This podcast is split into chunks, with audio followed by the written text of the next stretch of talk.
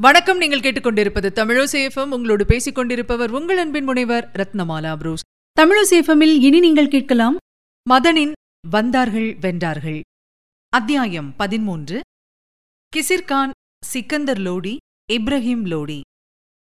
பிறகு ஃபெரோஸ் துக்ளக்கின் மூச்சு நின்ற கையோடு டெல்லி சுல்தான்களின் ஆட்சியும் இறுதிக்கட்டத்தை நெருங்கிவிட்டது.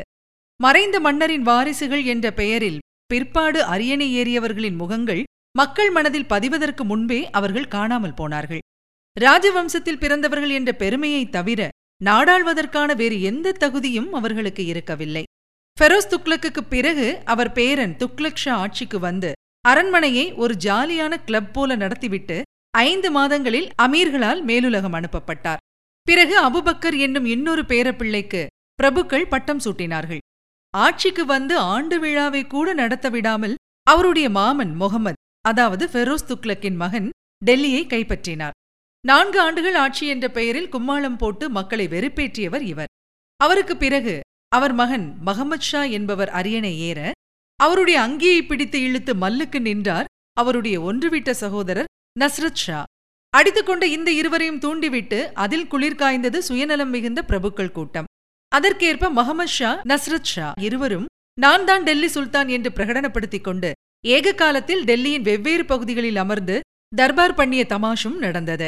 செப்டம்பர் இருபத்தி ரெண்டு ஆண்டு ஆயிரத்து முன்னூற்று தொன்னூற்றி எட்டில் இந்த தமாஷை முடித்து வைத்து தரையெங்கும் ரத்தம் பாய்ச்ச வந்து சேர்ந்தான் நம் முதல் அத்தியாய கதாநாயகன் தைமூர். காபூலுக்கு வடக்கே இருந்து ஆவேசத்துடன் வந்து சேர்ந்த தைமூரை கொண்டு இந்த புத்தகத்தை மங்களகரமாக ஆரம்பித்து வைத்ததும் அவனுடைய கொலை வெறியாட்டத்தை பார்த்து நாம் கதிகலங்கி உடனே பிளாஷ்பேக்குக்கு ஓடிவிட்டதும் வாசகர்களுக்கு தெரிந்ததே.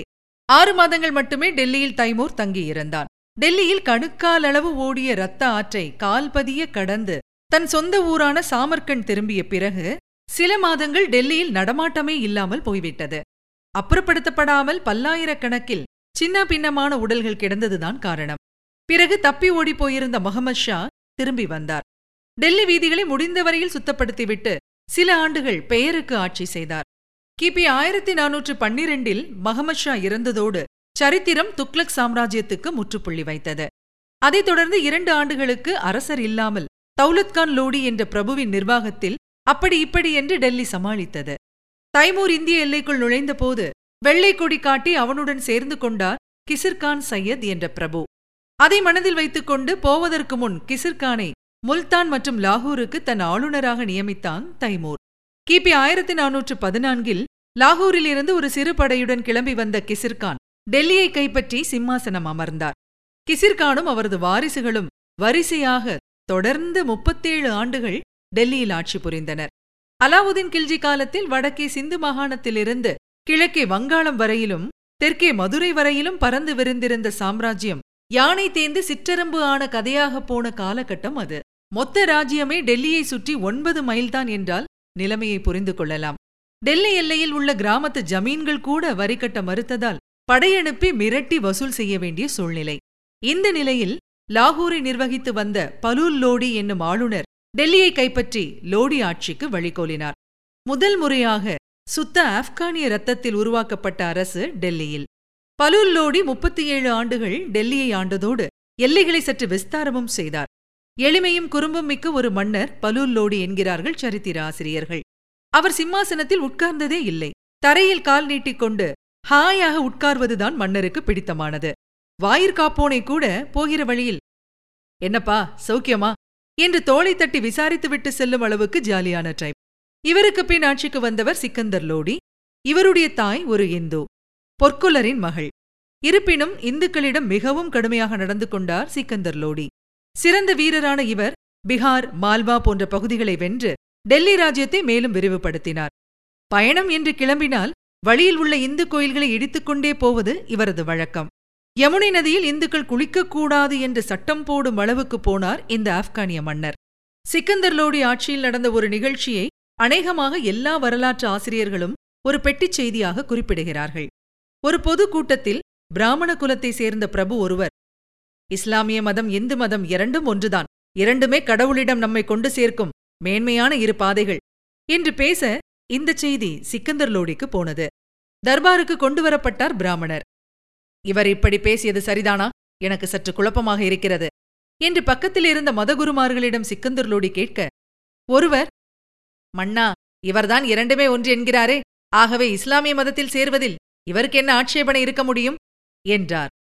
அதானே என்று சிக்கந்தர் லோடி ஆமோதிக்க இரு மதங்களும் ஒன்று என்றுதான் நான் சொன்னேன். அதன்படி இந்து மதத்திலேயே நான் தொடர்ந்து இருப்பதில் தங்களுக்கு என்ன ஆட்சேபனை இருக்க முடியும்? என்றார் பிராமணர் பதிலுக்கு. அரசர் ஒன்று சொன்னால் அதற்கு தலை வணங்காமல் இப்படி அதிக பிரசங்கித்தனமாக பதில் சொல்லிக் கொண்டிருப்பதே முதல் தவறு. இப்படிப்பட்டவர்களுக்கு நம் ராஜ்யத்தில் இடமில்லை. ஆகவே இவரை உடனே மேலுலகம் அனுப்புங்கள் என்று ஆணையிட்டார் சிக்கந்தர் லோடி. பொதுவாக சிக்கந்தர் லோடி நிர்வாகத் திறமை மிகுந்த மன்னராக திகழ்ந்தார். இவர் ஆட்சி புரிந்தபோது மாவட்ட ஆளுநர்கள் கணக்கு வழக்கை எல்லாம் சரியான முறையில் வைத்திருந்தார்கள். திடீர் திடீரென்று கணக்கு கேட்கும் வழக்கம் சிக்கந்தர் லோடிக்கு இருந்ததுதான் காரணம். ஒவ்வொரு ஆண்டும் வறுமை கோட்டுக்கு கீழே உள்ள ஏழை மக்கள் எத்தனை பேர் என்று சென்சஸ் ஒன்றும் இவர் ஆட்சியில் எடுக்கப்பட்டது. அவர்களுக்கு உதவித்தொகையும் இலவச உணவும் வழங்கப்பட்டன.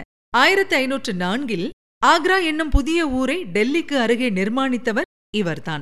ஜூலை ஆறு கிபி ஆயிரத்து ஐநூற்று ஐந்து. டெல்லியையும் அதன் சுற்றுப்புறங்களையும் பயங்கரமான பூகம்பம் ஒன்று தாக்கியது. முகலாய சாம்ராஜ்யம் துவங்குவதற்கான வேலை வந்துவிட்டது என்பதை இயற்கை சற்று பலமாகவே முரசு கொட்டி தெரியப்படுத்தியதோ என்னவோ. சிக்கந்தர் லோடி இறந்த பிறகு பட்டத்துக்கு வந்த அவரது மகன் இப்ரஹிம் லோடி சிறந்த வீரராக இருந்தாலும் முன்கோபத்தாலேயே அழிவை தேடிக் கொண்டார்.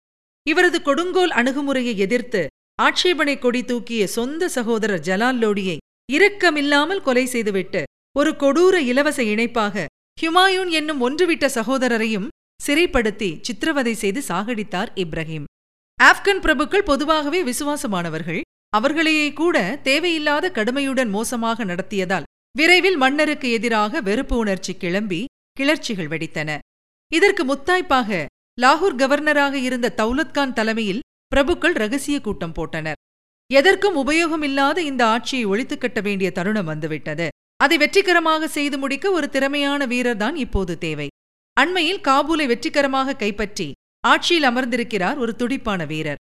பாபர் என்று பெயர். அவரை உதவிக்கு அழைத்தால் என்ன? என்று தௌலத்கான் யோசனை சொல்ல அப்படியே செய்வோம் என்று ஏகமனதாக தீர்மானம் நிறைவேறியது. ஆப்கானிஸ்தானில் காபூல் அரியணையில் அமர்ந்த கையோடு தன் நெருங்கிய ஆலோசகர்களிடம் உரையாடிக் கொண்டிருந்த பாபர் எனக்கு நீண்ட நாட்களாக ஒரு கனவு இந்தியாவை ஆள வேண்டும் என்று என சொல்லிக் கொண்டிருக்கும்போது இந்தியாவுக்கு வர முடியுமா? தங்கள் உதவி தேவை என்று தௌலத்கான் தலைமையில் பிரபுக்கள் எழுதி அனுப்பிய கடிதம் பாபர் கைக்கு போய் சேர்ந்தது. இது எப்படி இருக்கு? என்கிற பாணியில் வாய்விட்டு சிரித்தார் பாபர்.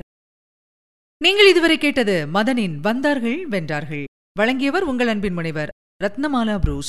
மீண்டும் அடுத்த அத்தியாயத்தில் சந்திக்கலாம். தொடர்ந்து இணைந்திருங்கள். இது உங்கள் தமிழோசை எஃப்எம் இது எட்டு திக்கும் எதிரொலிக்கட்டும்.